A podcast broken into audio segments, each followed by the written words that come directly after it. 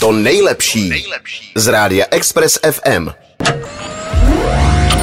Express Geek.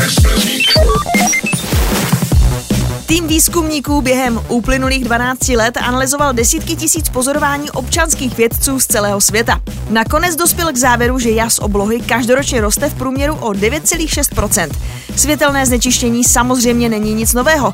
Alarmující však je poznatek, že k tomuto rozjasňování dochází mnohem rychleji, než kdokoliv čekal. Například v lokaci, kde se původně nacházelo 250 hvězd viditelných pouhým okem, se jejich počet od roku 2011 snížil na 100. Výzkumníci předpokládají, že hlavním vyníkem této neblahé situace je LED osvětlení.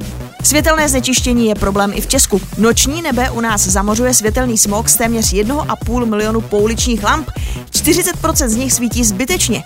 Neefektivnost nočního osvětlení nás stojí 2 miliardy ročně. Větší tma by prospěla i našemu zdraví. Bez tmy si tělo nevytváří dost hormonu melatoninu a bez něj špatně regenerujeme. Zlepšením venkovního osvětlení vyhrají všichni. Je to přínos pro zdraví lidí, pro přírodu i pro ekonomiku.